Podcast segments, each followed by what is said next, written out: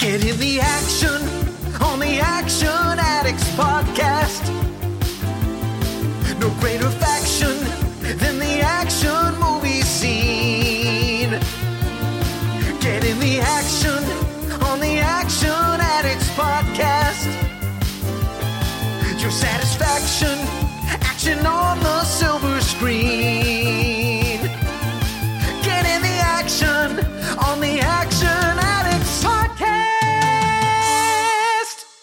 Hello, ladies and gentlemen. Welcome back to the show. My name is Scott Wiley, and you're listening to the Action Addicts Podcast.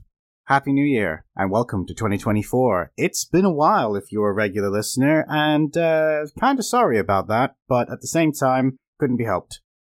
I know many people have probably been wondering what exactly happened to the show, and the short answer to that is life. Uh, life happened. To me, not so much the show, but since I'm the host and the editor of this show, that pretty much meant that the host had to stop, same as I did. Now, my hope is that uh, for 2024, we might actually have a full year where that doesn't happen. It doesn't mean we won't have the occasional break, but hopefully not a massive, huge headache that causes the show to disappear for a couple of months. Either way, we have some episodes to get through that were recorded back in 2023 before we can start off a brand new year and actually carry on on the original intended schedule that I had set out. However, there is also a addendum to that in that we won't be just continuing with the Ninja Month uh, because there is an interview that I did that will be coming out either this week or next week, and that interview will be preceded and succeeded by two episodes that have to be built around it. And now, annoyingly, one of those episodes has audio issues that are beyond my ability to fix, so you just have to kind of live with it, and I'm sorry about that. But the interview itself sounds great, and I hope you all will enjoy it, and that will lead into my review of a new film that should be coming out at the end of January. It's already out in Japan, if that should give you a clue as to what type of film it is. If you know me, then you already know what's been going on with me, and if I was to try and explain it all now, it would take a very long time. So we're not going to. We're just going to say that here's to a better 2024. All right, speaking of things being better, my guest for this week, well, I won't uh, duplicate everything I'm about to say, but this episode is about New Police Story, but it's also something of an experiment as the guest that we have this week is an author and she has a book. That, as you will hear when we're talking, this episode was recorded in August, I want to say. And apologies to her. This episode should have come out in September, and that's about when everything just went bleh. I've also moved house again since then, and that all pretty much happened in September, so that's one of the reasons why everything got thrown off. So, without further ado, I'm going to throw you guys over to the me of the long past at this point and begin the great process of burning through the 2023 episodes that have been sat waiting to be edited. But either way, I hope that you guys enjoy it, and I'll see you for the outro, and welcome back to the show.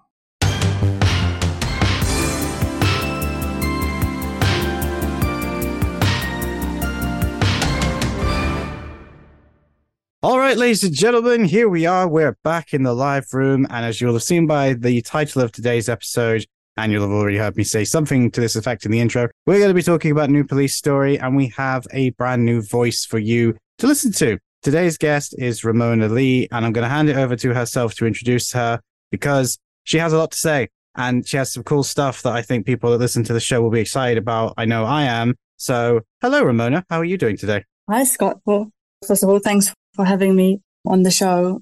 I hope it's going to be a fun little conversation. And yeah, I'm I'm a novelist. I publish different genres, but my main thing is martial arts action. Yeah, I hope to chat a little bit about my upcoming novel, Agent Zero Zero, the first volume that's coming out on the 1st of September. And of course, chat about action movies, Jackie Chan, and all of that good stuff. So yeah, excited. Yeah, man. I think I've been following your Instagram for a while, which is kind of how we ended up getting in touch with each other. But I always find it interesting when people want to write about action, like make a novel that's very much inspired by action films, because action in general is kind of a really strong visual medium. So I'm always find it interesting that there are still people that want to write action focused stories. So I'm really curious to see how your book turns out. Thank you. Well, it's a good thing that you you know you mentioned uh, the visual aspect of it. When it comes to writing, I think that's one of the main things that really attracted me to write action novels is the fact that right, if I would write, for example, a screenplay, I wouldn't get to have that made into a movie right away or publish it right, right away if we say it's self-publishing or, you know, trad- less traditional or hybrid publishing. So I thought, well, if I want to one day get into movies or write my own screenplays, it's probably easier to start with a book. I know that sounds a bit weird. It's not easy at all, but you know, it's, it's something that you can do yourself and have that published before getting too many people involved that you need for a film project, for example. So it's, yeah, it's fun to know that you can create your own project and have that shared with the world as it is. And when it comes to writing, you know, the visual aspect you mentioned, what I like doing is that I like to keep my pacing quite, you know, alert and use a lot of visual images similar to how you would write a screenplay for the readers then to feel like they're watching a movie while they're reading my books. So that's an exciting process, just writing it and also rereading and also hoping that people enjoy the books the same way. So yeah, I guess that ties literature, writing books to movie making and screenplays and writing screenplays. So yeah, that's, that's a fun journey to um, be on. Yeah. And when we were talking about Double O, you basically said that you were very much inspired by New Police Story, which is what kind of prompted this episode. So I'm just curious, like, what, well, first of all, when did you watch New Police Story? But second of all, what is it about that New Police Story that is sort of where you found the inspiration for the story?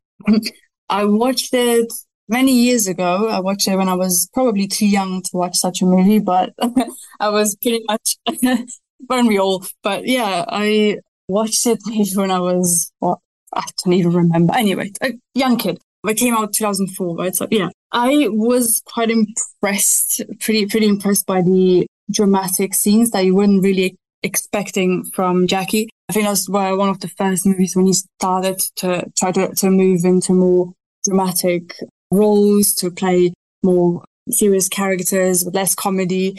And yeah, it was quite surprising to see a movie like New Police Story coming out where you were expecting something more the first few police stories and then it was not really the same same um, vibe really. So yeah, there's just dramatic backstories almost every ca- single character had, and, and to dive into those was really interesting. And uh, you know, those just even the first ten minutes of the movie is just probably not something a kid should be watching. And I think that was one of those bits that really marked me. And I thought, oh, I really want to do and write something like that one day. When I grow older, I want people to feel the same way I'm feeling now when I'm uh, watching this movie. And how I felt was just, uh, well, first of all, I like to use the word, word traumatized when I'm describing the way I felt when I watched New Police Story because that's what it was. I mean, I don't know, not sure if that was because of my age or, you know, but really, really unexpected when you, when you, you know, you dive into the movie and then it hits you with so much, so many tragic scenes.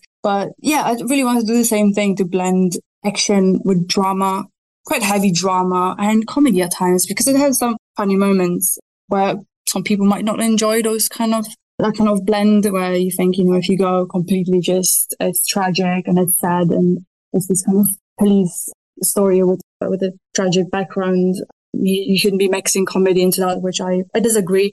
I mean, you know, that depends on everyone, uh, what they like reading or watching. But yeah, that's what I took away and really wanted to put into Agent Zero Zero as well. So all my characters in there have their own backstories that you explore and you can sometimes understand even the the villains, for example, so similar to New Police Story, where you know, where you find out throughout the, the story why certain characters decide to do certain things or what's driving them, or it makes you feel sorry for them, or you might understand them, although you don't understand, uh, you wouldn't agree with the type of crime they're doing, but you would understand and you can see like, oh, okay, I, I can see what made them get to this point, which makes you also feel sorry for them. So I did enjoy exploring these topics in my writing as well. Yeah, and I think New Police Story, there's definitely an argument to be made that there's another version of that film out there where they lean even further into it. It really does feel like they imply a lot and don't really go back to it. Because I, I obviously rewatched it in in preparation for this conversation, and I had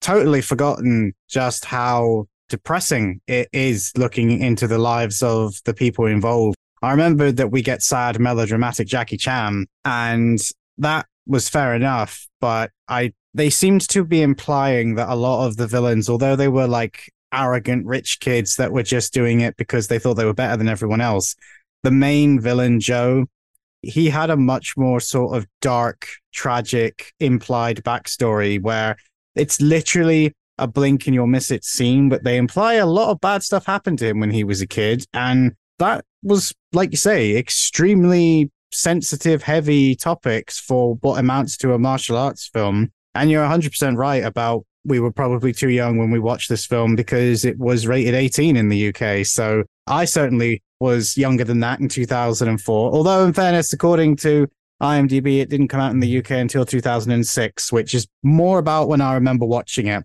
whenever it came out on DVD. So, yeah, compared to some of Chan's earlier work, there is other stuff that he does take seriously, especially his early American work where they didn't really know how to use him and he they tried to make him your typical tough guy. And obviously that didn't really resonate with people. But at the same time, he does have a couple of Hong Kong films where he does try and show off he's got a bigger range. But New Police Story, I think, was him trying to tick every box and go, I can be a serious dramatic actor and I can cry and I can look depressed and then I can immediately flick a switch and give you fight sequences that I was doing when I was in my 20s. And that's what New Police Story has always represented for me as far as Jackie goes. I think this was what, in his mind at the time, I think this was basically his I'm going to prove that I can do everything and it's going to all be excellent. I'm not saying that the film succeeds, but I think that's what he was definitely trying to go for, you know?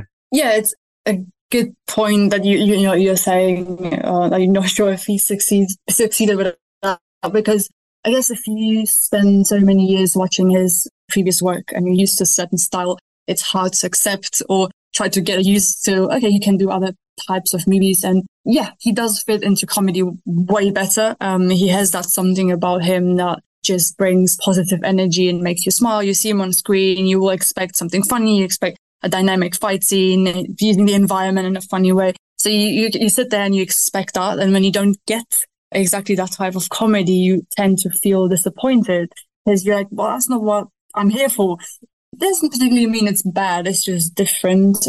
Um, and it might not be his, I guess, best area of, you know, focus where it's obviously comedy and it's always been. But yeah, it's good as an artist also to try to explore different genres or different types of acting as well. And whatever works, works. And if it doesn't, you don't have to keep doing that. But yeah, I guess for, for the police story was that blend of a good story, fitting characters, although when they chose the cast, they were mainly singers. I guess they were all from the same agency and they kind of just fired all of them. Yeah, they kind of fit the role, although Nicholas Tse he, he had some previous acting gigs before that movie as well. But I, I think for what it was and for the roles they needed, they all did a good job. You know, as a group, the villains, they were all these young kids playing around video games, everything that was cool in the early 2000s. They had in the film. So I guess having an older Jackie in the story as well it was a bit funny, right? Because you have a group of young people, they're mainly coming from a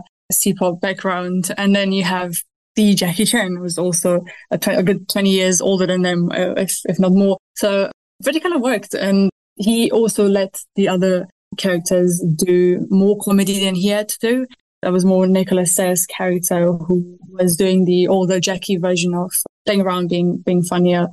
Yeah, it's somehow worked. It's enjoyable. Is it, is it the best movie out there? Probably not, but it it works for what it probably tried to do, and it's always good to rewatch it. And I think, like you said, every time you go back to watch it again, you discover some more things. I'm like, oh, I don't remember this being this sad, so or I don't remember that scene. That makes even more sense. So, yeah, it's a good one to rewatch once in a while. Yeah, I mean, Nicholas Tse especially has, you know, by this point he'd already done Gen X Cops and he was in Time and Tide and he's been in a bunch of other stuff. Ironically, he was in The Medallion, but not in an important role.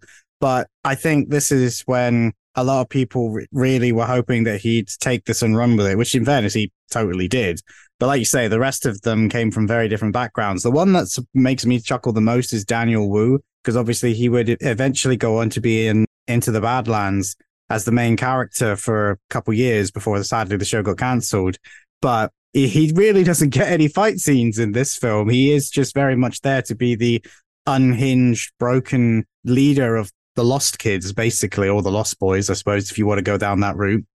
But like you say, everybody does a pretty good job, in my opinion. But I remember at the time, it didn't strike it right with a lot of the mainstream audiences. I remember my mum in particular thought that the whole thing was ridiculous and far fetched and just she was out the second a bunch of teenagers essentially took down an entire police squad with these ridiculous setup devices and I was in. But I noticed that a lot of people, when you read reviews, that seems to be what they get stuck on. It's the idea that how could five rich kids who've never really amounted to anything actually achieve stuff? And it's funny how that is kind of like the theme of the film is that they're supposed to be underachievers, but they're not. And it's funny that I find that it's typically speaking, it was older people that were looking at this film that struggled with that concept. It's like the idea offended them more so than what they were actually seeing executed on screen. And in that respect, I think, well, the film kind of succeeded then because it wound you up. And that's exactly what happens in the film. That's true. No, it's very true. And when it comes to reviews and people being against the newer movies, newer movies, which are older movies now, but yeah, um, I mean, if, if you're used to certain type of films and then suddenly something more modern comes out they're exploring some more modern aspects to be like, mm, not sure about this. At least in my case, I watched New Police Story alongside a lot of other films that Jackie did that were older or more, even newer than this one. So I was, I guess, born in a generation where I was still young, uh, way too young, you know, to watch any of those. So they all kind of, I watched them all at the same time because I had a lot of catch up because I wasn't even born when the other movies came out in the 80s. So obviously I was not really part of that generation who watched every single movie coming out every year and seeing that evolve. But I took everything as it was from year 2000, whatever, and watched them in one go, so to say. So yeah, I, I didn't really have, you know, that kind of shock that you have when you realize, oh, what are you doing? It's modern. Cause even, I mean, 2004, I was in second grade. So I was about seven years old. So yeah, it's a bit too young to even see, oh, this is an older movie. This is a younger, I guess even when I watched Drunken Master, I could see it's an old movie, but I couldn't really tell how old it was at that age. So I was just, yeah, it's funny. I'm to watch it. And I watched those all with dubbed in German. So that's horrible. But uh, that's what I got. That's what was on TV. So I grew up with a German speaking Jackie. And I was like, yeah, that's that's what it is. And then obviously you grow up and you learn, oh, wait, they're speaking English, or that one is filmed in Cantonese, or then and then you start discovering, you know, later on all sorts of dubbing. Like this is dubbed in English, but they actually speak in Cantonese.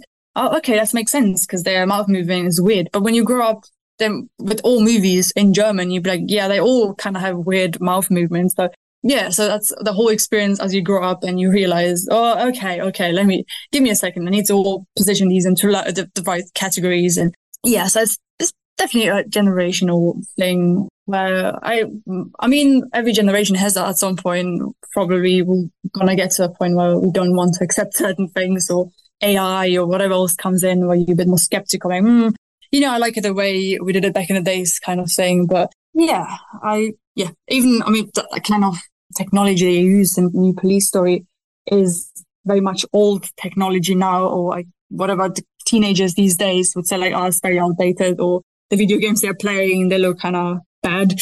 Yeah, but back then it was obviously new and cool, and you just took it as it was. Yes, I resonated with a lot of what you said. Then um, I'm I'm gonna go. I'm gonna retroactively get back to where you just stopped, but I've spoken to a lot of people on this show who have had different stories about how they became action movie fans. And I think you might be the first person to say that they watched dubbed Jackie Chan films in German. I've had French. Alex Rallo, shout out to you, man. He was telling us about how he had to go to not so uh, legal markets in the heart of Paris and try to find bootleg Chinese DVDs dubbed in French. But you are definitely the first person who grew up watching them in German. And I think the funniest thing, as you just pointed out, is it's an English dub, but they're actually speaking Cantonese. But even if you actually watch the Cantonese version, it's still dubbed because they didn't record audio when they made these films. So the lips still don't properly match up and the expressions still don't quite match because they were dubbing themselves anyway. So it's always funny to hear people's obsession with how good or bad a dub is. And you think, well, even if you're watching in, in the original language, it's still technically a dub. But it's just like you say, one of those things that doesn't really happen anymore. The well, at least not in most film markets. But saying that this film is very much if you showed it to kids today, they'd say it's old, and I detest that fact. But yes, you're right, they would. And the fact that this film is 19 years old is why, which is just heartbreaking to say out loud.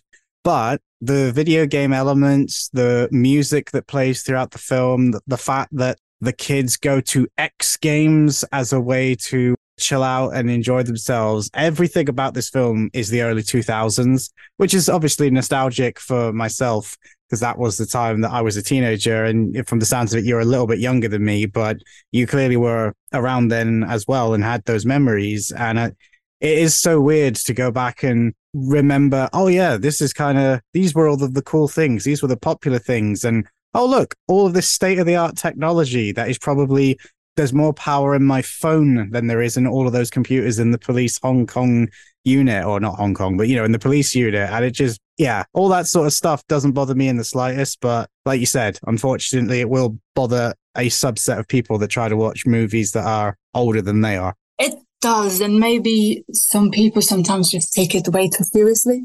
It's just a movie. It's fiction, and it's just you sit down for an hour and a half and enjoy a movie. That's all it is. Yeah, sometimes I'm overthinking it is unnecessary, and even saying, for example, yeah, it is outdated when it comes to the technology they're using. But when, if you look at teenagers in every generation, every generation has their own troubles. Every generation tries to rebel against their parents, even if it was in the 60s and the 70s. We all did it in our generation. If my generation, there was the emos. These days, there's a different trend and a different way of uh, showing we are different. We are teenagers. Nobody understands us. And if there's obviously childhood trauma in play as well, then it's a whole different level of I want to hate my parents and I want to do something to show them, you know, I rule the world and whatever. So they did a great job showing that. And no matter which generation you're looking at, yeah, they all did that. So it still would resonate with current teenagers watching that and saying like, you know what, they're wrong, but they're right. And, and that's, you know, a great, great storytelling. So I'm really um, enjoying that aspect. Well, I think you've also just hit the nail on the head of a part of the story that I was curious to hear your opinion on. Because when I say that they really hint at the fact that Joe Kwan, he was basically abused as a kid. And from what we see, his dad isn't the greatest dad. And they never really explain whether or not the abuse he suffered was at the hands of his dad or someone else. Doesn't really matter. It messed him up. It's the reason why he is the way he is. But the rest of the characters, outside of exposition and some dialogue, you don't really get to see what it was like for them, why they're involved, other than the fact that they're just following the orders of Joe because he has a magnetic personality when he's not in the presence of his parents. And like you say, he's very rebellious. He's got a lot of issues and he's pretty much letting it out in the wrong way. And the interesting thing is, I was thinking, would it be different if they made it today? Would it reframe it as the kids being the victims and they'd all get help stroke happy endings, which might happen, might not. But then I realized that there is pretty much zero chance of that happening given where this film was made. And I actually do wonder if there was an underlying temptation to try and get through this idea that, like you just said, the kids are wrong for what they're doing, but their motives and their rationale is understandable given what it's implied that they may have all been through. But again, we don't get an answer to that. But there's no way that a film made in China was ever going to frame the bad guys as the good guys and say that the police were wrong for hunting them down and they all die basically at the end.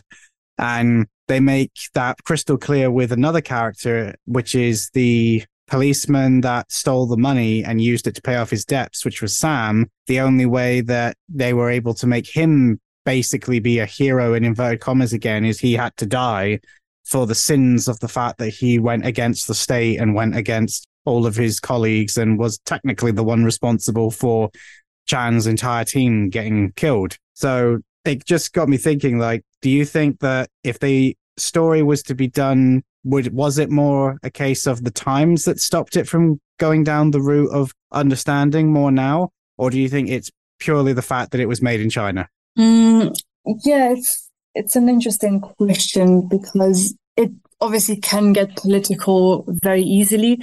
Now, I I'm assuming I, w- I would agree. I don't think you would be able to do the same type of movie today and film it over there. It will take a completely different turn and shape. I'm not really sure if, if they were trying to portray the police in that sense and obviously have the other characters being in the fold. It's a tricky one. Storytelling wise, if probably the, the movie will be now shot anywhere else, you could explore the same story in a different way or in the same way once again.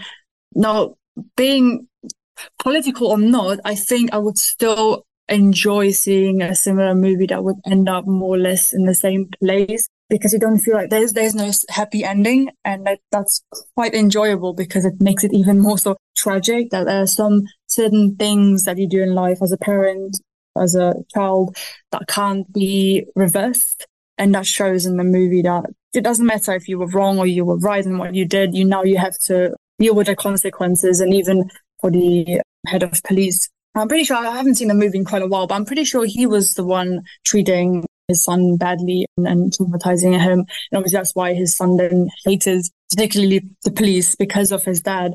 But then his dad obviously being in the position of him be- being the chief and then also trying to raise his son in his own strict way, which was wrong, led to the consequences of losing his own son, which he didn't take easily because it was his son. But yeah, it's just a bunch of decisions taken from both sides that led to the ending that is not a happy ending, but it seems to be the most perfect ending you could pick for a story like that. And even for Nicholas Tse character that has the backstory with the jacket and his own dad and how he decided to help out Jackie's character.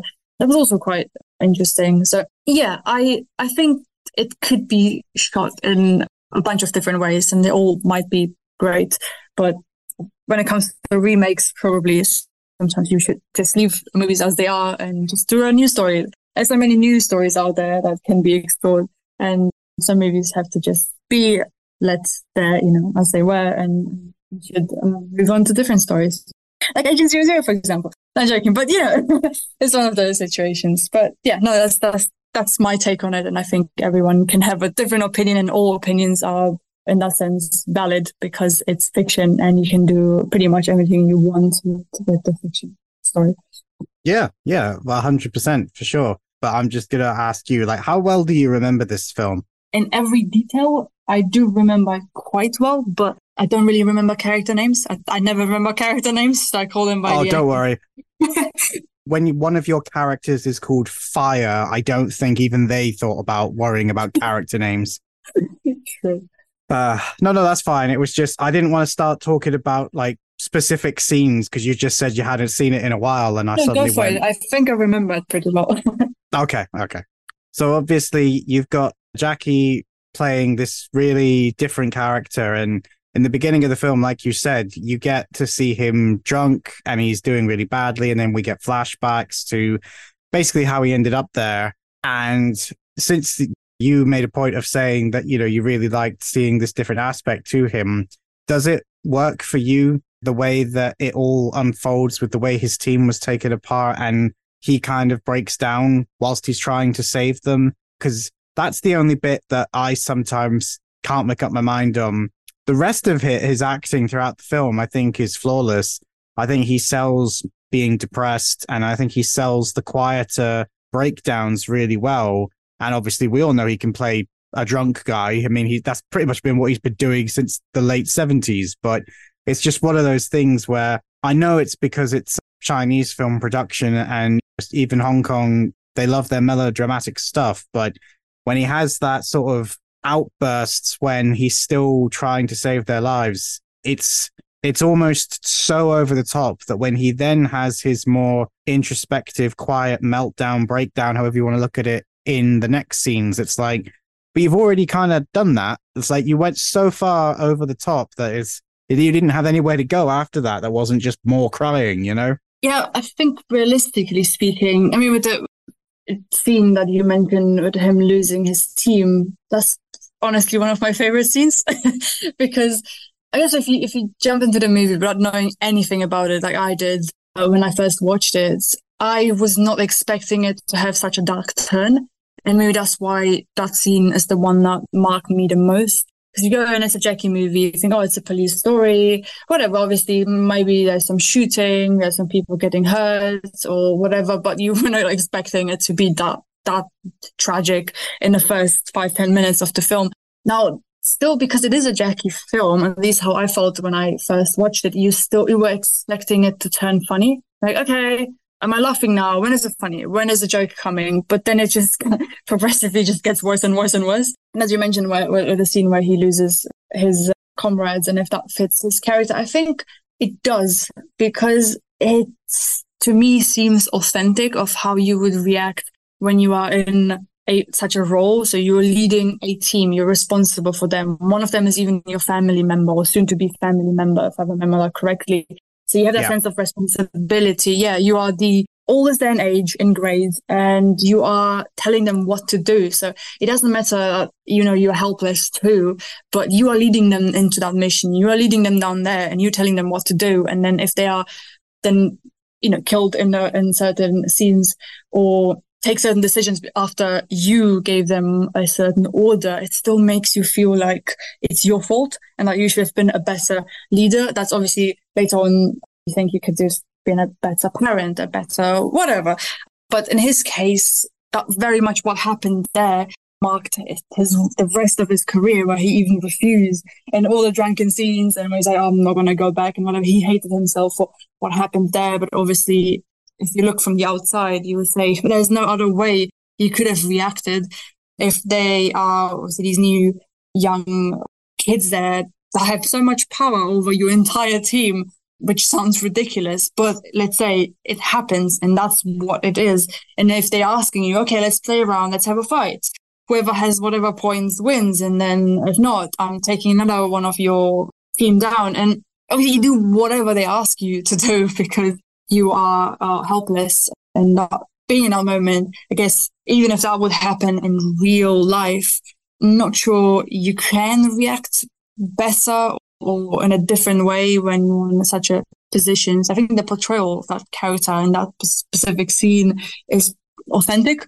And even when the explosion is about to happen and he still wants to gather his entire team and take them all out, although he knows they are all dead. There's no point, uh, and you rather just try to save yourself. But I guess in the moment where you're just so much fixated on this is my fault, I messed up, I'm not a good leader, I'm never going to be a good leader. At least I want to save them. But when you you know so worked up of what happened, you don't even think clearly anymore, and then it happens what what happens in that scene. So I think it's really well portrayed, and every time I, I get to rewatch the movie, I get pretty um, emotional in that scene, and I think well, it's just really good storytelling. And yeah, as, as I said, my favorite scene that I, I, took and the emotions I felt when I when I watched that. So I took to Agent Zero Zero as well, and yeah, when when people will read, they will. Uh, get you know that same energy of being like oh okay she you know took inspiration from from that story of what she felt when she watched that and certain bits of as i said uh, helplessness and just a blame you take as a police chief uh, when you're responsible for a team. Yeah, 100%. And you also just said one of my favorite moments in the film from an action point of view is as someone that now watches a lot of modern day films and has become kind of numb to all of the CGI effects that we have now, you know, with explosions, especially that ridiculous explosion that Jackie runs away from is insane and it's real and it's him in it. And you just wouldn't get that from anyone. Well, maybe Tom Cruise, but you wouldn't get that from most people these days. You wouldn't be allowed to. And the fact that uh, the explosion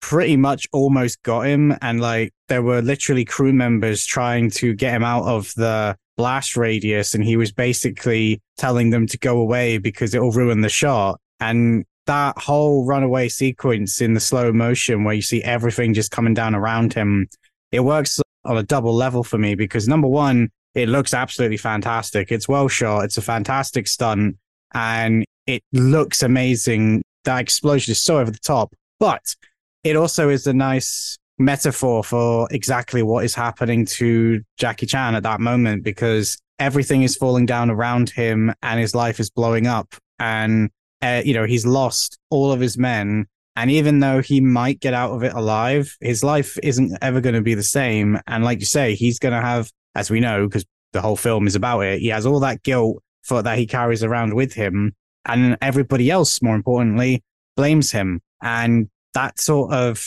serious tone as you said it was very, very different than what American and Western audiences were used to with Jackie Chan, especially if you only know his English speaking roles.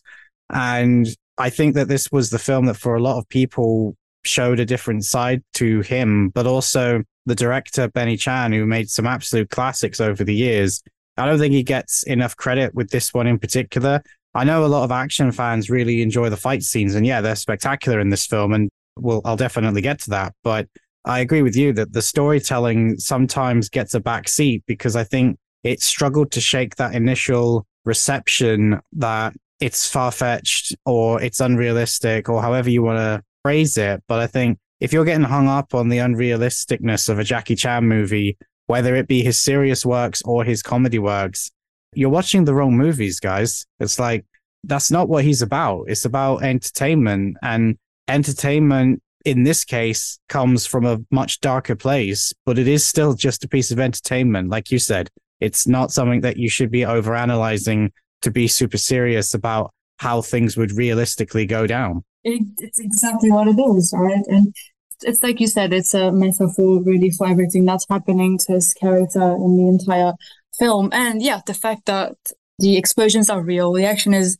real adds to that feeling of you, you feel that energy, you feel that emotion because it's real. Yeah, if you watch a lot of CGI films these days, or even current Jackie movies that are very, very heavy on CGI, you just kind of sit oh, there yeah. and like, yeah, whatever. I've seen that, been there, done that, and it just doesn't. It can be grand, it can be big explosions, whatever. Like, I don't feel anything, and that's a big problem. But yeah, uh, obviously, you don't really want any more actors to do crazy stunts like Jackie did. It's not never going to be a second one, and that shouldn't be the case because he says, yeah, you have the technology to not do the stuff he did, and obviously he was trained to do the stuff that he did. So it's not really recommended to try to replicate that entirely. But yeah, the fact that the acting can come across as so real, well, if something really explodes behind you, you will run away from it feeling that emotion of I need to get out of here. Doesn't matter if these are just actors lying around here and I have to push them out. Need, I need to get out of here. And that comes across on screen. And that comes across in a, in a lot of movies where he indeed does jump off of certain buildings, jumps, grabs helicopters and whatever other crazy things he did. That emotion is real. It's not a green screen where you need to act as if you're terrified. You are terrified because you might die doing that stunt. So that comes across, and that's what made him so great in his filmmaking. Yeah, I completely agree. There is some green screen used in this film in very like sparing places, but with one exception, I think that it's done in a way that you don't get distracted by it.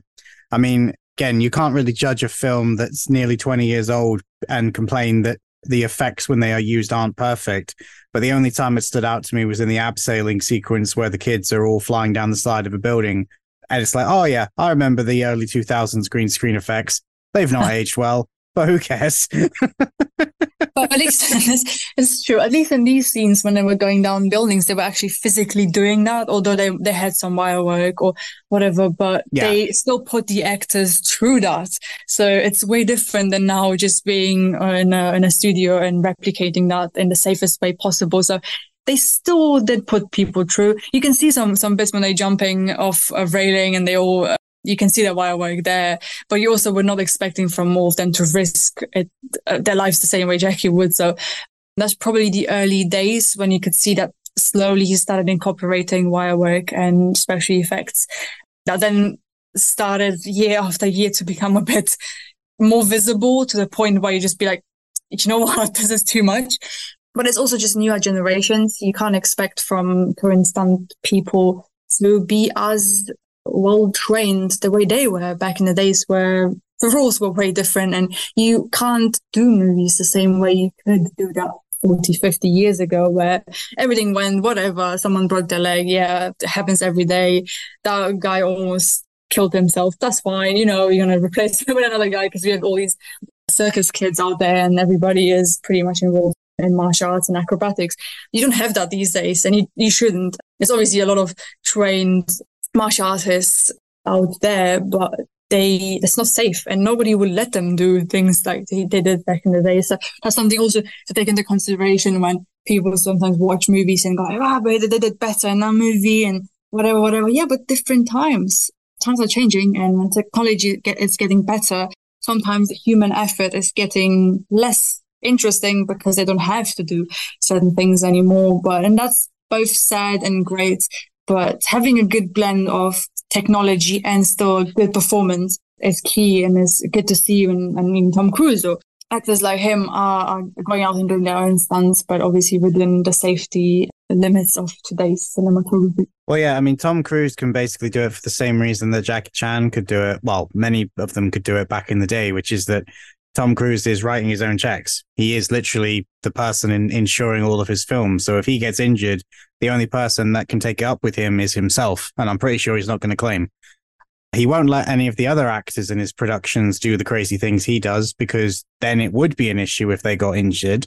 But if he gets injured, it's like, well, it's only me that's going to be out of pocket if the whole movie has issues and I'm going to pay everyone. And it was the same for Jackie Chan. You know, many of the Jackie Chan stunt teams members will tell you that the reason that they were willing to do, as you said, some things that weren't safe and they knew it was because if it did go wrong, which on occasion it did, that Jackie would personally pay the hospital bills, keep paying you what you were supposed to be earning while making the film and look after you. You know, it wouldn't just leave you in the lurch, which is what a lot of big AAA Hollywood movies will do to this day if a stunt person gets hurt on set, they go, "Oh no, how sad! You've lost an arm and you're crippled for life." Well, we've got a movie to make. Good luck with that. Bye. I'm looking exactly. at you, Resident yeah, Evil. Exactly what it is. Yeah. So yeah, you know, I get it, it to hundred percent what you were saying, but like, there's a reason why all of those guys that came up in the Peking Opera School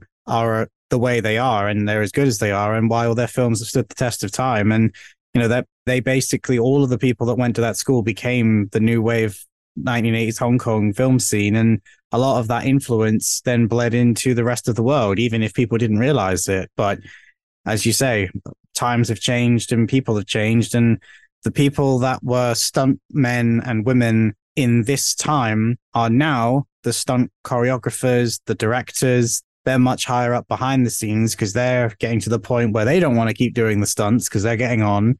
And now they're teaching the next generation and they've got the benefit of having worked with all of these people that were doing these crazy things and they were doing them too, but now they can direct other people how to do them with all of the advancements with modern technology and the budgets, hopefully, to make sure that they can still do crazy stuff, but it's a heck of a lot safer than, you know, like as I think it's in one of the outtakes of this movie where Jackie's literally hanging off the side of a building and there isn't a harness or a decelerator or anything that you might think of in modern settings. It's literally just a rope around his waist, and you could see the guys just holding him at the top. And yeah, that just wouldn't happen today.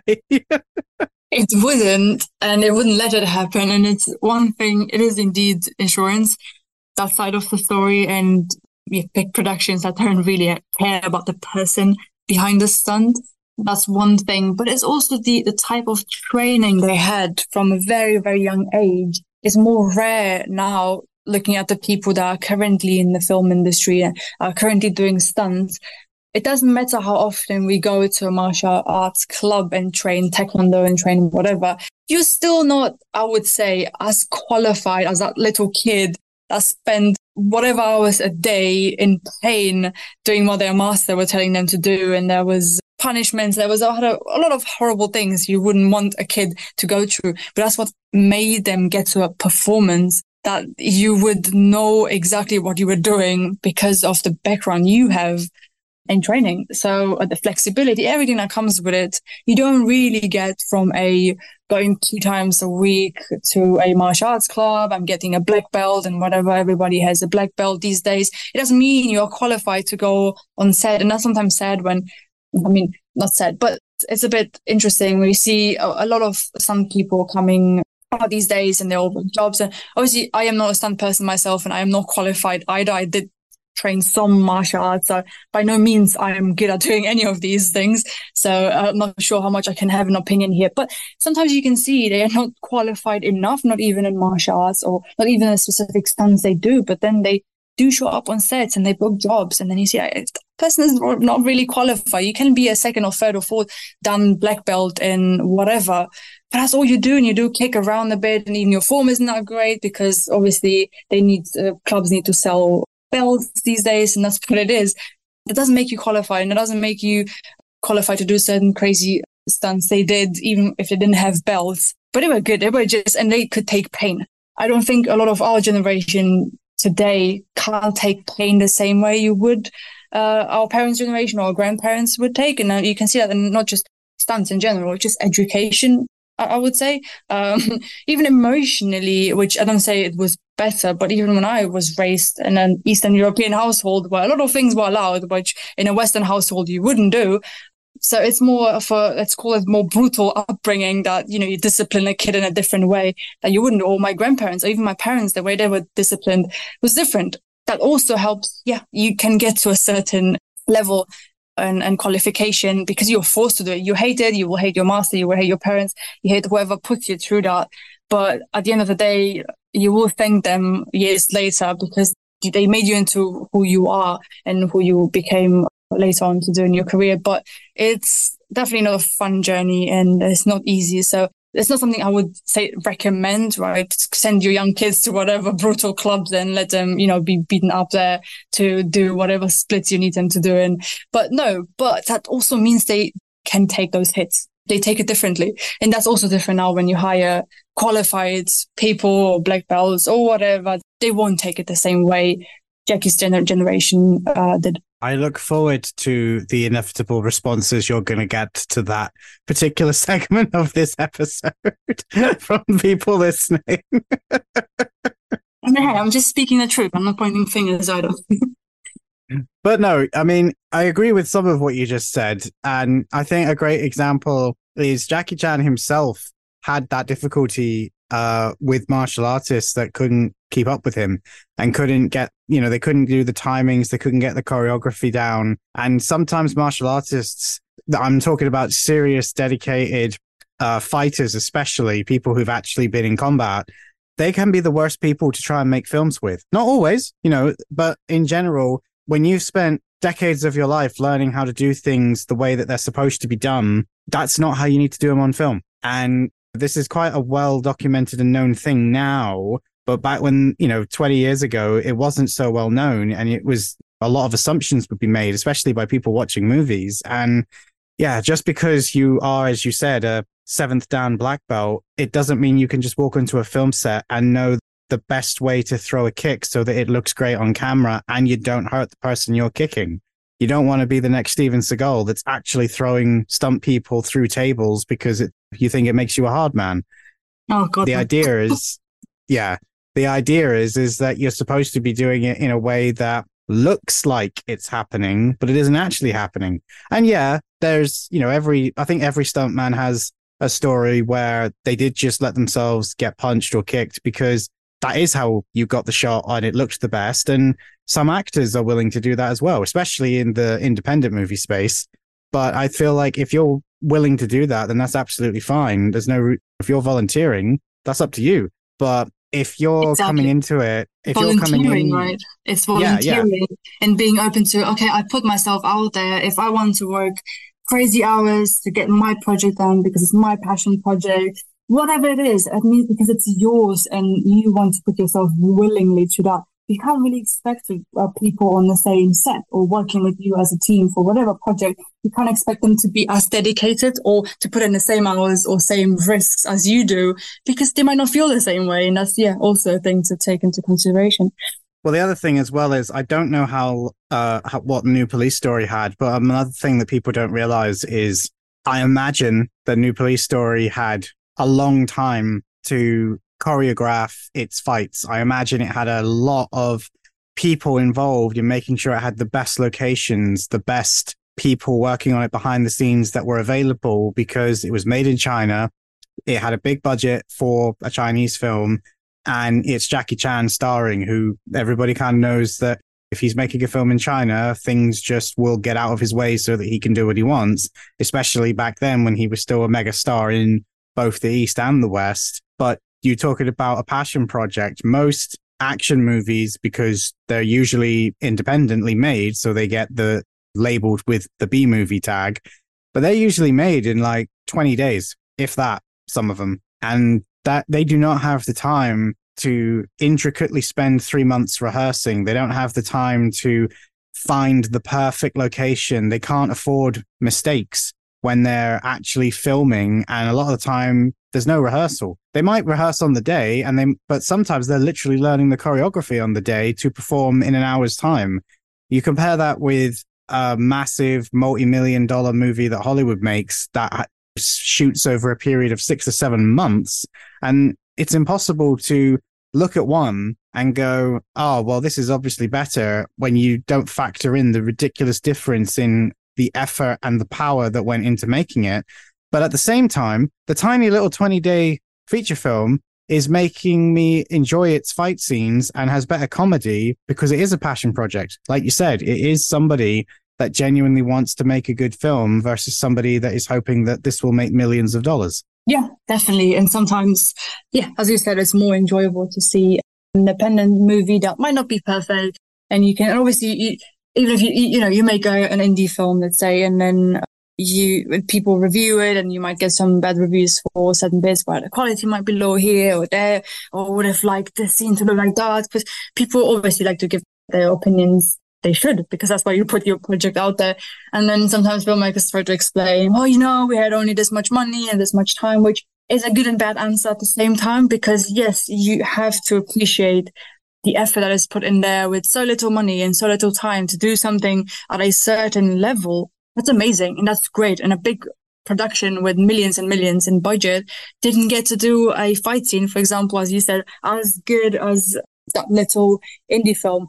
But yeah, it can come with other downsides too, where yeah, if you had more money or more time, you could have done better.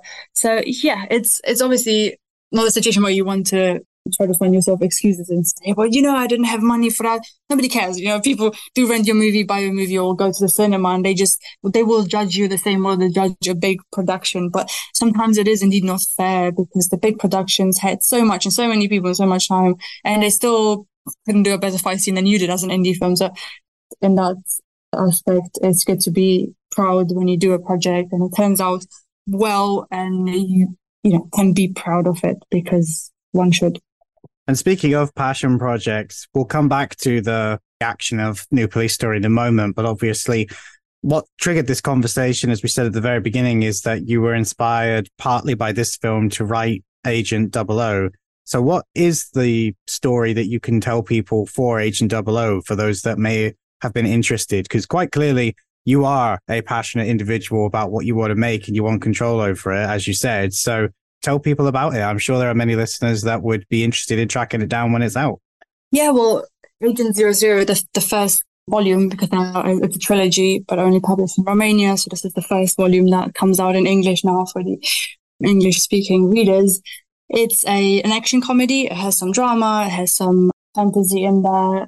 The story itself, the first volume is set in um, two different timelines. Now, one timeline happens during the Dragon Dynasty, where a curse falls over a princess, then two generals and a pickpocket have to have to escort the princess to escape the, the curse.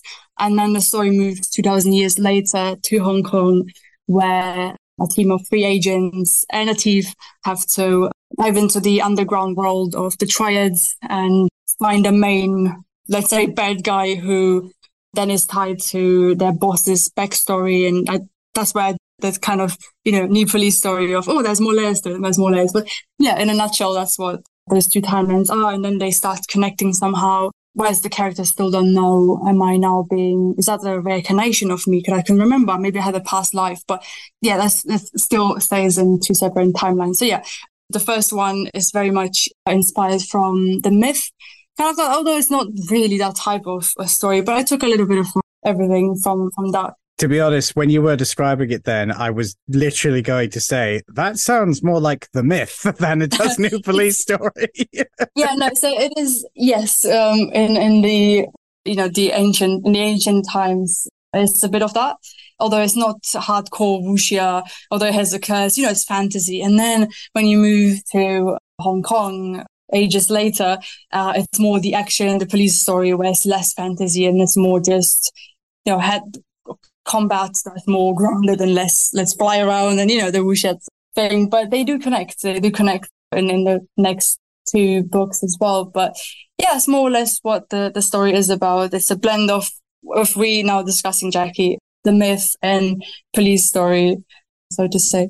Hey, I like both of those films. I mean, the myth is one of those ones that sadly a lot of people consider a misfire, but I've always had a soft spot for that one. And I personally really enjoyed seeing Jackie Chan in what is essentially a, a role he didn't really get to do, which was the old fashioned wuxia hero with the sword and the shield and be that general type character that was quite a bit vicious, to be honest, when he was fighting. He did kind of play a role like that a couple times afterwards, but the myth was really the first time he got to do that sort of sword and shield fantasy whilst also still having a modern day element to it. So yeah, the idea of blending the bits of the myth that I liked with the bits of New Police Story that everybody liked, I think is a it's not a bad place to start if that's going to get people's attention. I hope so. you said that Sorry, go on. The other two volumes are already published, but they're in Romanian. Is that right? That is correct. Yeah. Um, this volume was written eight years ago. So it was 2015 when it came out. And it was Romania's first martial arts action novel. So I was let's say, the first author out there who started diving into these kind of topics. And I had to practice my English and wait some more. I did a translation a few uh, years after that. I wasn't really that happy with it, but it was a start. I did a screenplay and I moved slowly up to translating more. That did Kung Fu Bodyguard. That was published in 2019 in English after the 2017 Romanian novella. And uh, I was again not happy with the translation, so I took that down. I think some sellers are still somewhere selling on, on Amazon, but I don't recommend that version of the translation. But that was my early days of trying to translate books where if it's your third language and it's literature, you, it's not easy and you just don't want to mess up a story that also you care so much about. So then I did June Storm, which again was a translation published the beginning of this year.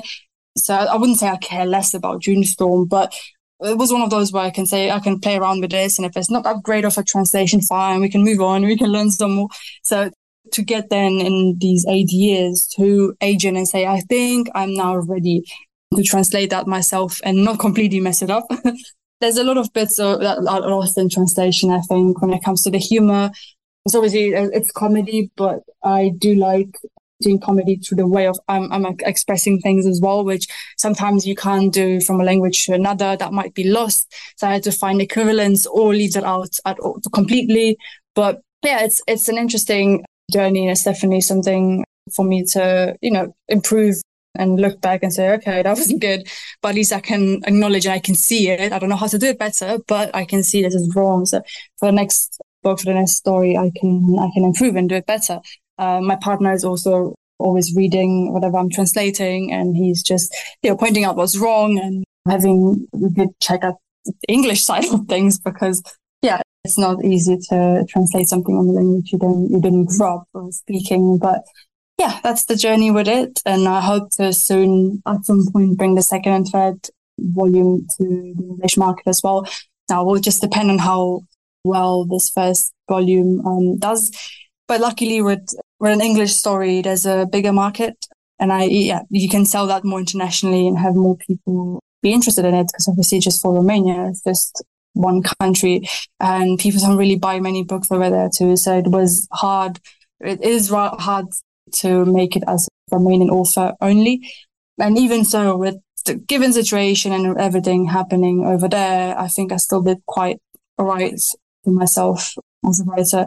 And yeah, starting from an early age gave me that head start of okay, I can now um, say I have I have a history and a background, and I know where I need to improve to get where I want to be. To one day, you know, screenplays and whatever also transitioning to films properly and all of that. But takes a lot of working on myself before I expect anything bigger to happen. Yeah, definitely. And I mean, just speaking as me here, it's you managed to publish three books, it, or I, they might be in a country that, like you said, doesn't have the biggest market, but no matter what language the story's in, you published three books and potentially more from the sounds of it.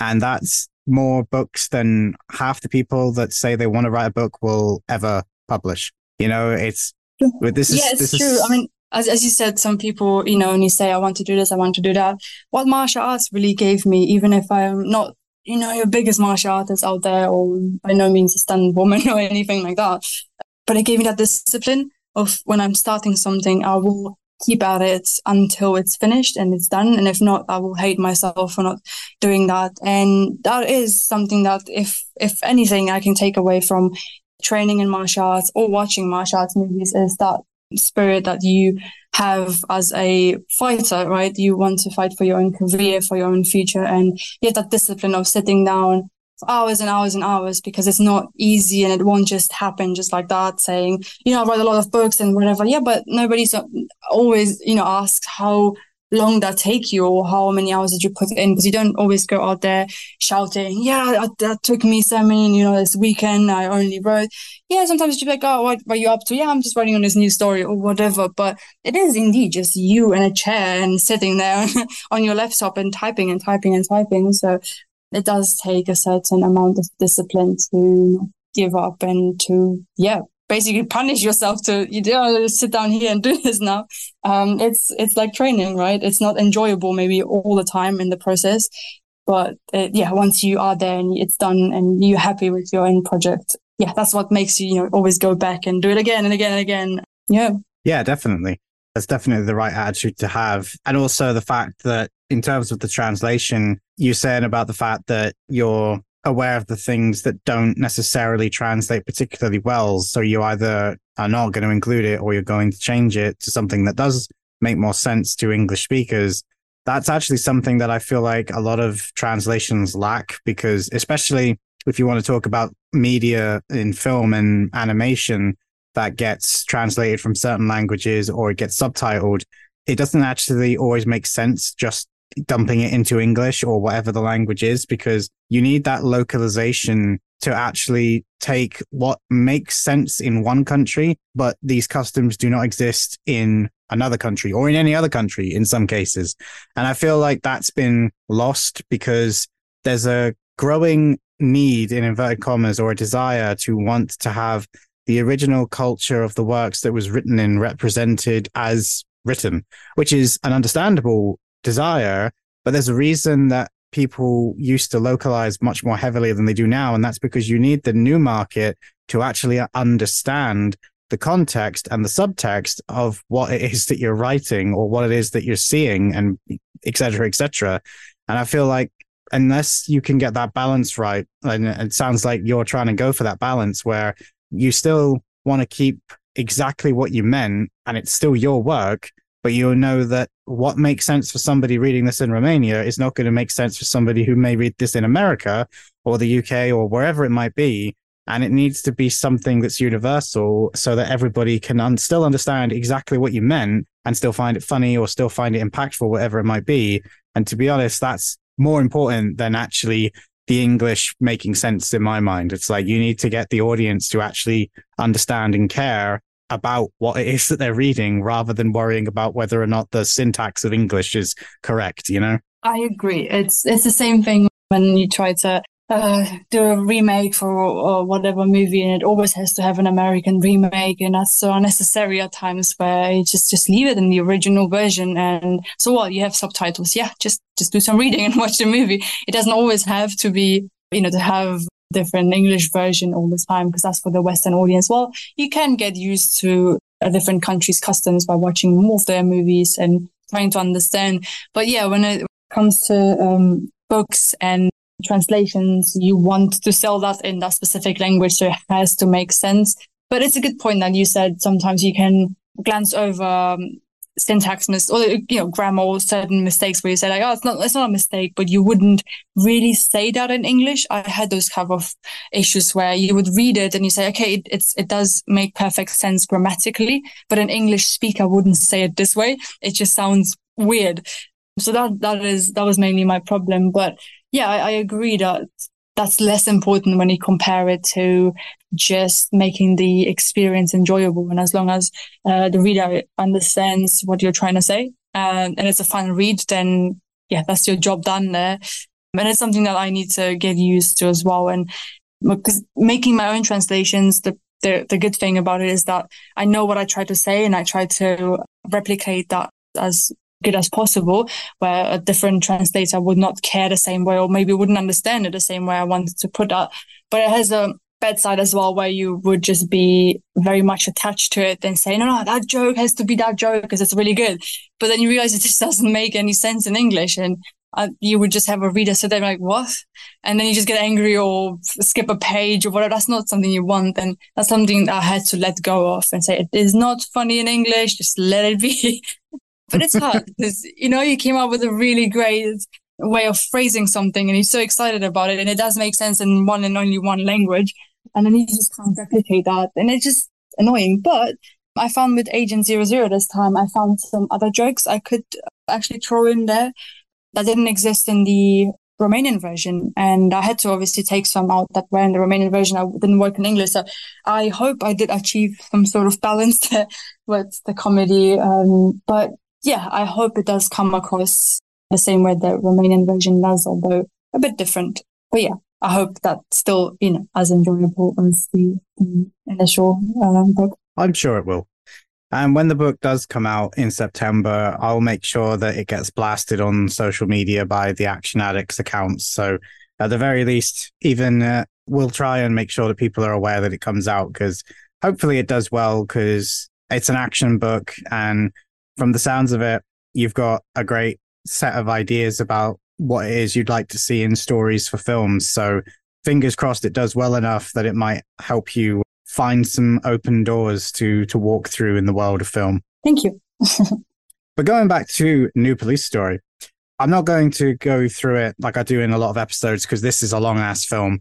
So we've already kind of hit on a lot of the facts. Oh, sorry. We've already kind of hit on a lot of the emotional beats that we both enjoyed and both liked. But in terms of the actual action performance, I would actually say, and it's not entirely true, but I have always felt that this is Jackie Chan's encore. This is the last film where Jackie Chan decided that he's going to take in one last deep breath and just go and the fight sequences, because like you said, he does still make films, and to be blunt, they're not great. And unfortunately, they still do really well, which I'm happy for him. But it means we just keep getting more not particularly great Jackie Chan films. I mean, his most recent one that was on Netflix with John Cena, Hidden Strike. I don't know a single person personally that actually liked it, but it was like number one on Netflix. So, of course, we're going to end up with more like it, which again, cool. I'm happy. I'm happy he's still working. But for me, rewatching New Police Story was like, oh yeah, this really was the last time he went all out with his fight scenes and with his stunt work. And it feels like it's him going, this is the last time I'm going to be able to do this before I start getting too old to do this, which is hilarious because it's 19 years ago. He has had other films where you could apply that to. I know he personally wanted Chinese Zodiac to be that film because that's how it was advertised, but it it wasn't. There was yeah, no, when no. But but this particular film, I mean, the speed at which Jackie comes out and the intricate choreography that he does when he's performing, it's insane. And he's performing with pretty much people half his age. And he's not even struggling to keep up. And when he is struggling to keep up, he pushes himself further and just seems to deliberately go out of his way to make his response more complicated than it needs to be to basically show off he's still got it and he's not gone yet. And I really like that aspect of the film and the fact that it comes back to him slowly as the first half of the film unfolds helps that dramatically because as we said, he spends a decent portion of the film under the effects of alcohol. He doesn't want to get involved with anything. But when he suddenly does come back and he hears, you know, you're a policeman and he stops the purse snatcher, and then we get that fight scene in the bar, he's still not really with it. And most of his choreography is really sloppy. He's mostly pushing his opponents rather than actually fighting them. And he hides. And the only reason he comes back out is because Frank or Nicholas Tse's character is getting overwhelmed and he's going to get beaten. And then he finally opens that door, and the person that comes out is Inspector Chan. And I really like that aspect of how they told the story of how he continuously improves with every single fight until he gets back to the stage that when we finally get the rematch in the big convention center, he's now able to take them all on at their own game and beat them. And I love the fact that if you took all the dialogue out of this film, you could still get all of that story from the actual physical acting that's going on. And yes, that's exactly what it is. And you know when it's a good movie when you can break it apart the way you just did now. No matter if the director now intended all these things to be pieced together and have a symbolical reason and meaning and whatnot, but the fact that you can do that and you can debate and you can have long conversations about a specific story, that means it is good. From a writer's perspective, there are sometimes moments when I, when people discuss or ask me questions of a specific book and then they go on on tangents I've never thought about. And I was like, yeah, that's exactly what I meant. Yeah, symbolically speaking, that's, yeah. and you just didn't even, you know, because, if readers and, and the audience likes sometimes to just break things apart and just find a lot of, a lot of things to discuss. And we sometimes, I think, even for filmmakers, maybe they were intentional and other times they weren't.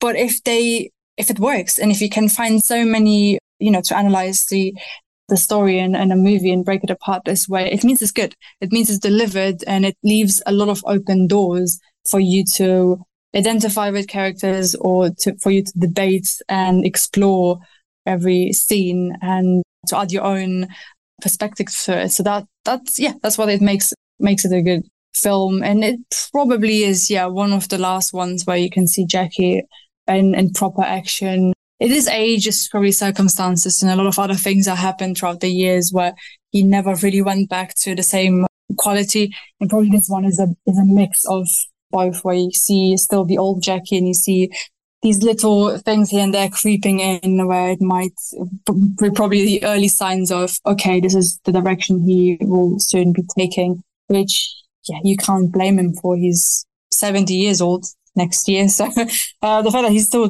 producing movies is, is great. Even if he would have retired 30 years ago, he had that entire legacy behind him that you can't take away. And I think what, no matter what he's doing now in cinematography is really not going to take away what he did throughout his career. No, I agree. Like I said, I'm still hoping that he's got uh, one more left in him before he does retire or just just stops, whichever you know, however it happens.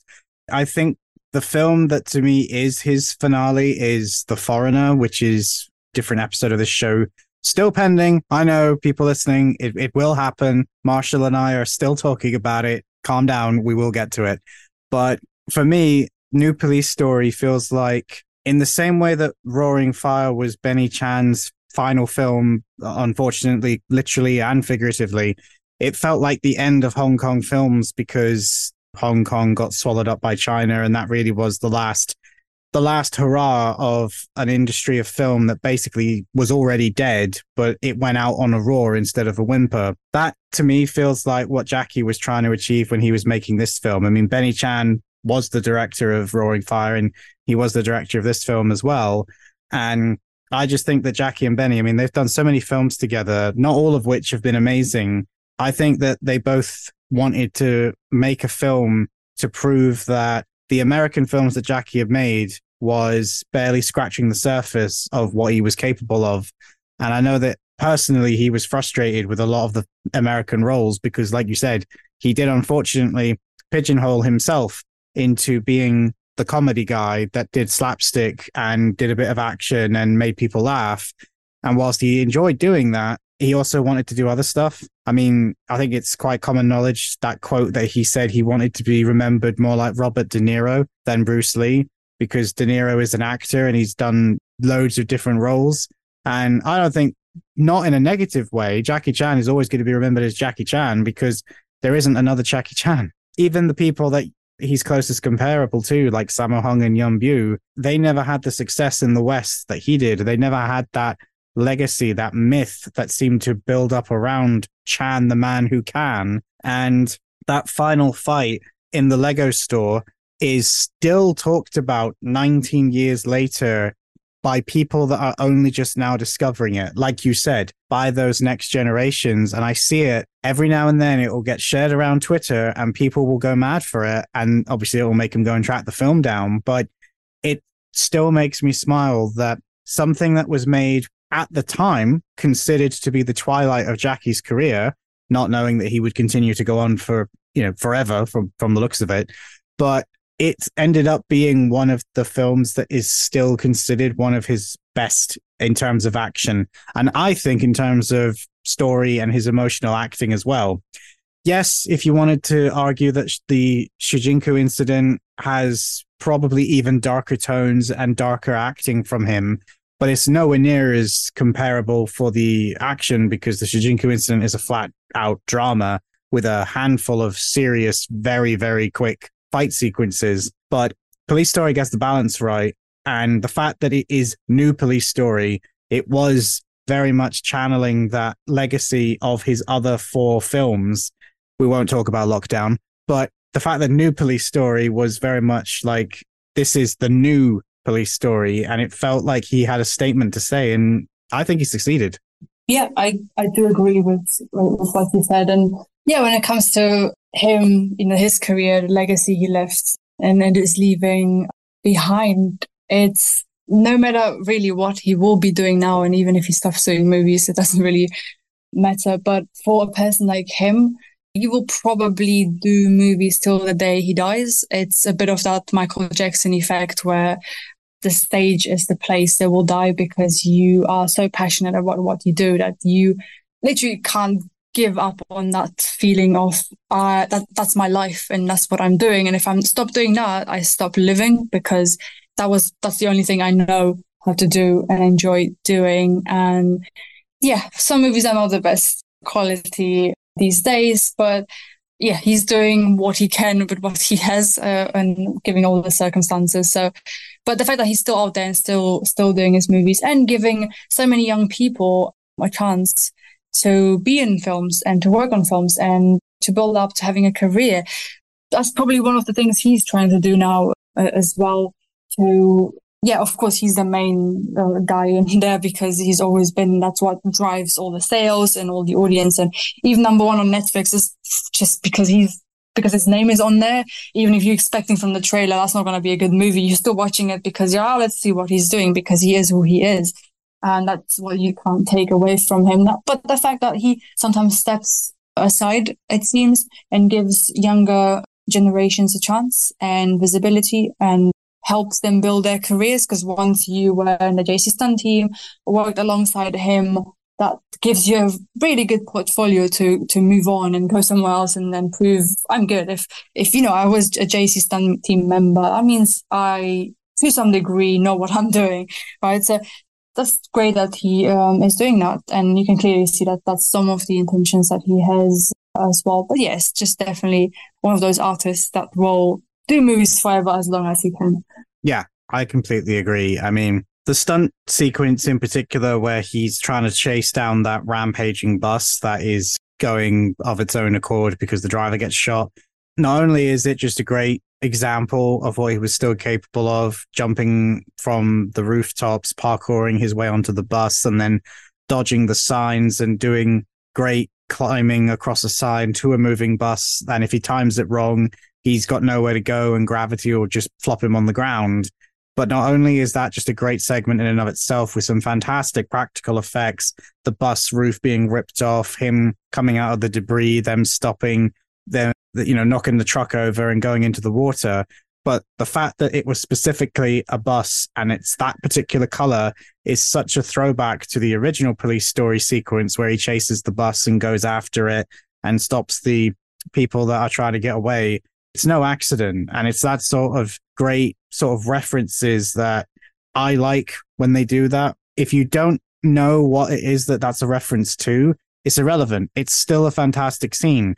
But if you do remember the fact that there's a really cool bus chase in other police story films and other Jackie Chan films for that matter, that makes it even more fun. It's like you know that this is something that he's done before. How's he going to do it differently this time? And it's still different. He still manages to find a way to be creative and give you something different. But also, you then go from something like that to the scene where his girlfriend is handed a bomb and he has to come to the realization that he can't disarm it.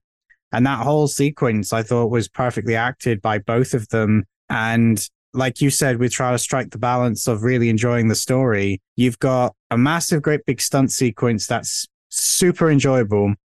Then you've got these emotional beats that can range from euphoria to depression and you know misery and it can get really down. It's not dark but it's very down in my opinion for the most part. But then the one thing that has kind of been missing suddenly makes an appearance at the very end which just caught me off guard and just i laughed out loud so much because it was needed. You finally do get a bit of comedy from everyone in the scene where they escape from the police station because their ally throughout the entire film, Sasa, convinces her dad to let them out, but they completely mess it up. They're trying to sneak through the precinct, and the chief opens the door to his office and walks straight into them. And he just sort of looks at them like, uh, and then just turns around, pretends he didn't see them, opens his door back up and walks back in. And they just look at each other like, okay. And I was laughing so much at that scene because, again, you need it after all of the sort of dark, depressing nature that you've had up until this point, and the scene of his girlfriend blowing up that we've just witnessed, which was a great explosion. But again, she gets injured. She's in hospital. You don't know she's going to live or die. And it's like, oh, for God's sake, film. I'm, I'm sad enough, thanks. And then Nicholas Tse's character walks straight into a metal bin. So the entire precinct now knows that they're there. And then they just ignore them. And they're like, are we invisible or something? And you needed that levity. And I love the fact that they took that levity and then made it into a serious moment where he runs into his rival, who has kind of been a dick all the way through the film. And he takes out a gun, and you're sort of like, uh, where's this going? And then he leaves it on the side and says, bring it back when you're done. And to see that transition of him going from basically the joke of the police force to deep down, everybody wants him to be that hero cop that they still know he is. And I even made a note when I was writing it that when he finally comes back and he decides to go after them properly and he does it the right way, he is the super cop again. He's channeling the same style of character that he was in the previous police story films, even though I don't really think it's connected. It's not really the same character. He's too different but I love the fact that there's enough of a connective tissue that it's up to the audience whether or not they want it to be the fifth police story movie or its own movie that just happens to share the name. And I really like that aspect of it in a way that I think a lot of other movies that tried to pull off a sort of semi reboot type thing really don't succeed at, you know? It is, and it's I, I do agree that it's a it's an enjoyable mix of comedic scenes and then really heavy drama, which I appreciate not everybody enjoys, but it also needs to be done in a really uh, good quality way, which I think this movie did. But it's very easy to, to come across as really foolish or cringe or just tasteless if you have drama and then suddenly put in whatever funny scene where you think it's completely out of place and, and just lacks any sort of good timing. So you need you need to piece that together carefully when when you want to blend those two. It's the same way with references, like you said, with the the bus that references the early police story. It's a very very small hint to if if someone who really watched his and paid attention to his past movies will identify and see that. And as like, like you said, a really nice little hint to, oh, okay, that's cool. And if you don't If you don't, then you just take it as it is and move on. What I think they did really badly in the John Cena movie in Hidden Strike, it's, it's called, I think, right? Where they tried yeah. so many references, what to the point where you think, what is are they just I just they just making fun now of his um past movies of his career and it's very, very forced. And even more than that, what's the horse movie called? I'm so bad at that one, uh, Ride On. I think that one went really much overboard with hinting at past movies, uh, Jackie's career. At some point, he and his he's in his own character, but his character daughter next to him, and they're watching his actual footage from his actual career. And then they have that moment when went uh, viral and, and whatever. And I'm, I'm just thinking, what are you trying to do now? Is this a fiction? Is this trying to be some sort of biography because it's not, but then it's a fiction and he's a stuntman having a horse. And then they do all these references that hint to his biography. In fact, I read that many years ago, but I could see certain scenes, but even him not having table manners, that's hinting at him telling stories of when he was in his 20s and dating, having a girlfriend, and then he just completely embarrassed her at a restaurant where he didn't have manners and whatever. And they put that into Ride On. I'm just thinking, are they trying to now, is it is it is he hinting at his own life? Is that a tribute to his career? Then it seems to not be. There's so many hints that they want to just make it. Oh, it's you know like a family movie for all my fans who watch the movie and can see all the references. But it make completely no sense, and they're so out of character that they're just thrown in there for the sake of let's reference your movies, and that's just really weird. but they did that really well in New Police Story, and it's just very much not on the nose. It's just there, but yeah, it's easy to digest and that makes a huge huge difference. Yeah unfortunately that's not even a new phenomenon. I remember watching the spy next door and that literally starts with the song of danger man and it's playing all of jackie chan's older action spy type films like armor of god and operation condor and some of his works that don't fit, but edited down to just the fight scenes to make it look like you're looking at the backstory of this super spy that's been saving the world James Bond style all these years. So that is something that Jackie in particular seems to like doing is to put a lot of his older work into his newer work. And I guess because of the way the rights work, he's he can, because unlike a lot of actors, that he's got a lot of the ownership and control over the places that own that work whereas most actors wouldn't have that option.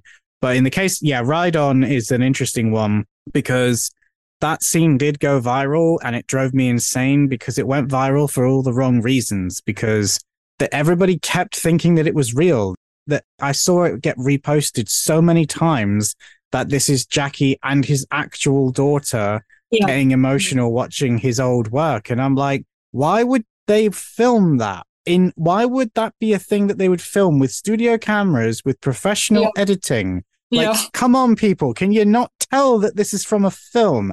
And if it's from a film, why would that be his actual daughter? Like, come on, apply some actual logic. But no, everybody just shared it to death, thought it was real, and then that got turned into a whole thing because obviously, not to, how do I phrase this? Not to get too political again, I suppose. That then led into the whole conversation about why that wouldn't be Jackie Chan's actual daughter because Jackie kind of disowned his actual daughter because she came out as gay. So that oh, just created so complicated a, for no reason.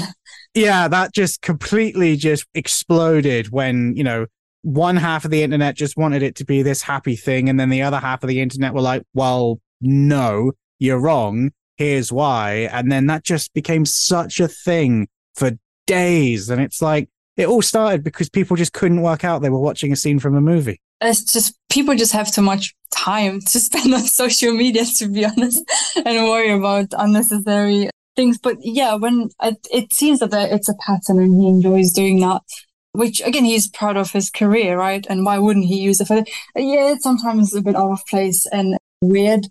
And I've noticed that pattern as well um, through me growing up watching his films. And that's mm, somehow how I came up with the Agent Zero Zero idea, where I thought, okay, I'm enjoying his movies so much that I want to make my own martial arts action book.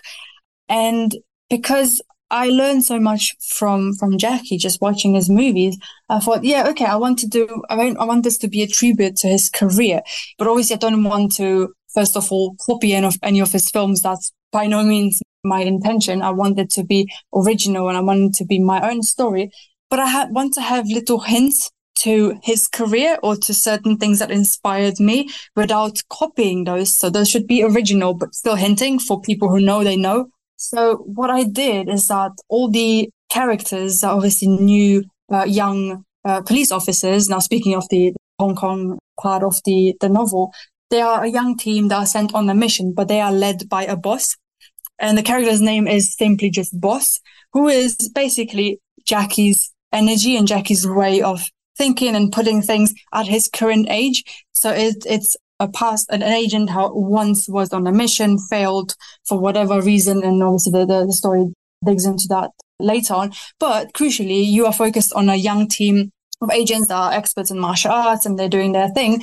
And they have behind them an agent, an, an older agent, their own boss, who's been through it all, but who's teaching them and who is at a certain age that Jackie is at the moment. Now, the metaphorical bit here is that it is what Jackie more or less does with his current movies and the current film set where he lets so many new and young up and coming yeah actors and, and some men come in and, and try to have a, a career and he gives them the chance. So metaphorically speaking that's what i did with the you know the, the agents who are now in the main focus because they're the young ones the capable ones to do all the stunts and all the the fighting. But they have behind them someone who's experienced and who's been at a top level once and teaches them now. So that's how i saw the things. And then it has here and there some some bits that where i'm hinting and hopefully I did that in good taste where you can identify, okay, yeah, I can, I can see it. I can see the, the Jackie dynamic here or certain funny bits where I'm referencing some of his films here and there. But I would like to say that the entire trilogy is a metaphor in that sense. It is a tribute to his career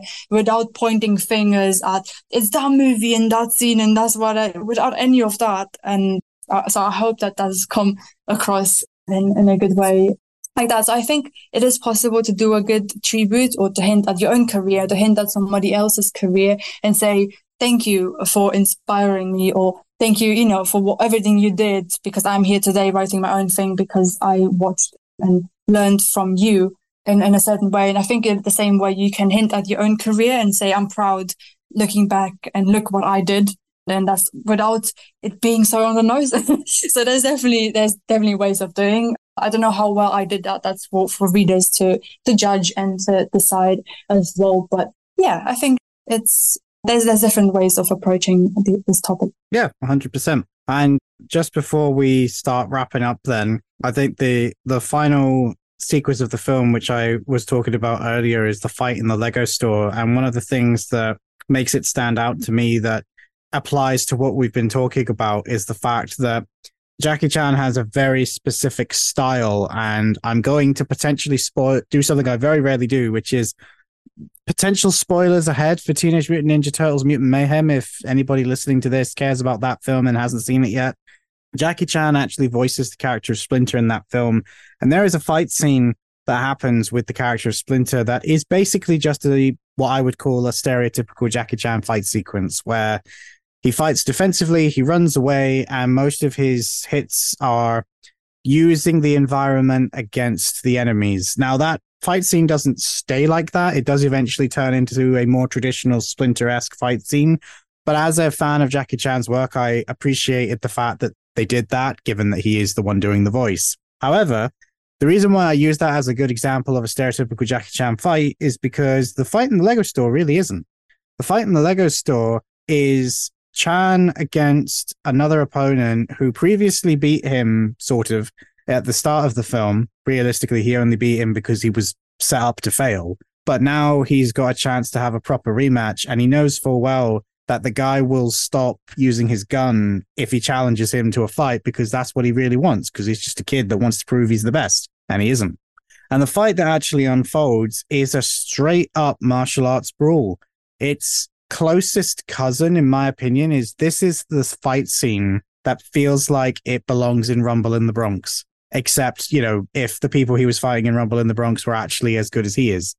And I really, really enjoy this fight scene because it really does feel like Jackie just reminding everybody that even though he's going up against someone half his age, he can still do the flat fight scene where there's a little bit of environmental involvement, but it's the bad guy trying to use it against him, not him use it against him, you know, the bad guy. And I really like that. I really like the fact that he just had a fight sequence that was him going man to man to prove to himself and the audience that he can still do it.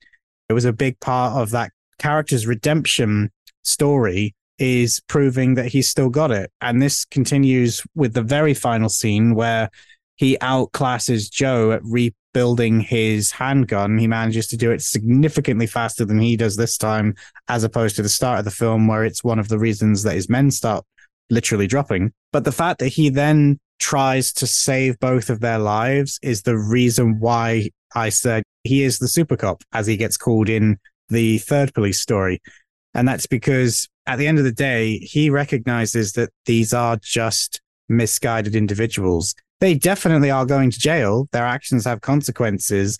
But even though at a certain point in the film, he might have happily just put a bullet in their head, he's a cop and he has to bring them into justice and they have to face justice the right way. And I love the way that they showed that transition in these sequences he beats both of them and then tries to save them. Now he says that the whole team died, but they did call an ambulance for the one that he just beat up. So I don't know if that one managed to survive, but Joe unfortunately can't.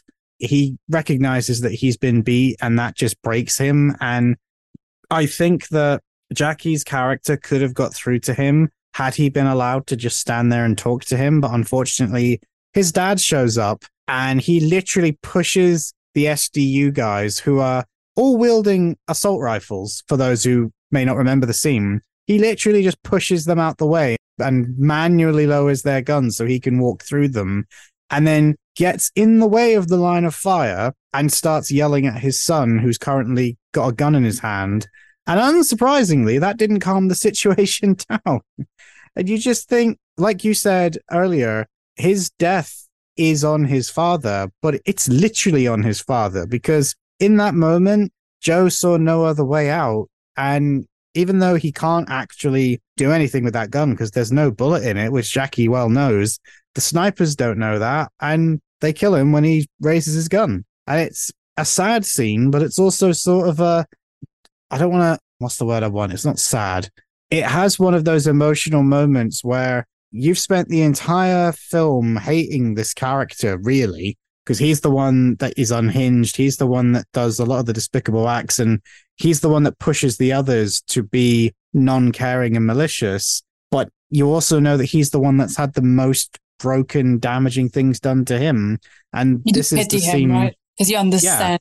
Yeah. yeah, it finally comes out and it does give you that moment of kind of wanting to him not to die. And he does. And it's really well done. And obviously then that allows us to have one final stump moment where Jackie has to save uh, Nicholas Tse. But the fact that they were willing to show all of that and then we get Hoji's scene, which I still think it shouldn't be like a big thing, but I still think it is considering where this was made and when this was made, which is that the explosion took a toll on her. She's scarred quite obviously and physically has quite a lot of burns on her face. And she's understandably got a lot of issues that she's going to have to work through. But I love the fact that they end it with him, you know, proposing to her again because he's already done it once. And it's like he spent the whole film being told by her that she didn't blame him for what happened to her brother. She didn't blame him for what happened to the other police. She's like, if I have to blame someone, and she, the way she says it is like, I don't really blame anyone, but if I have to blame someone, surely it's the actual people that committed the killings that I would blame and that you should blame. And I love the fact that at the end of the film, you almost get that reverse where she's now convinced that she should remove herself from society because she's got to deal with all of the body image issues that she's now got. And he basically turns around and is like, no, I still want to marry you. I still love you. And I, nothing's changed. And he kind of uses her words back at her. And when you've had this really dark ride all the way through the film, I do like the fact that it ends on that note of positivity. And like you said, you get the mystery solved that Nicholas Tse was basically doing all of this because Jackie Chan did the right thing when he was younger for him, and now he's returning the favor. So to me, it's a really well done story, and I don't understand why so many people have issues with it. It's yeah, it's indeed a an emotional roller coaster from every possible angle for every character and for the audience at the same time. And yeah, it's enjoyable. As you said, the the fight scene. I mean, the, the Lego fight scene is uh, first of all really great product placement on there. And oh yeah, it again shows it shows Jackie's way of doing action where even if he he is not the really the character that says you know I don't want to fight or whatever because he is after these guys and he wants to catch them and wants justice but he if not necessary he doesn't want to hurt them. So if he can even and Dion's character you know tries to do his best to not hurt him uh, more than necessary even with Daniel Wu's character at the end tries to to limit the, the damage and just say you know don't shoot. It's not loaded the gun he's holding. So whatever he tries to do is just limit the damage because he cares about the human beings behind the drama but which is not always um, possible. But like you said, it ends on a positive note. It ends on a sort of sad positive note, if I may say that, but uh, it blends well with the rest of the story. If you had the hero type ending where everybody's back to their own lives and everything's great and whatever, that's not really Jackie. So yeah, you can see some physical and emotional scarring for some of the characters, which is similar to real life, right? You don't, you won't never get out of a job like that without any of the the damage they portrayed in the film, and they did that really well. Yeah. Yeah, yeah, and I think that probably wraps up our conversation. We've been going for a while now, and I hope everybody listening enjoyed it. We managed to talk about both Agent 00 and New Police Story. And like I said, if you ever want to come back, Ramona, and talk about a specific action film again, separate from, doesn't have to be one that inspired the book, you're more than welcome. It sounds like you definitely uh, have a lot of love for the action genre. Awesome. Thanks for having me. And yeah, definitely. we do that sometime. Oh, yeah. Well, is there anything that you'd like to say before you go? Like, is there a place where people can go and find you specifically, not just your work? Yes, buy my book. I need those royalties. No, people can find me on Instagram, on Facebook. I'm even on TikTok, although pretty ashamed to admit for some reason I'm on that platform as well. So yeah, I can, I'm just a Google search away. But yeah, Agent Zero Zero is out on the 1st of September. People can pre-order now anytime until September and obviously even after September.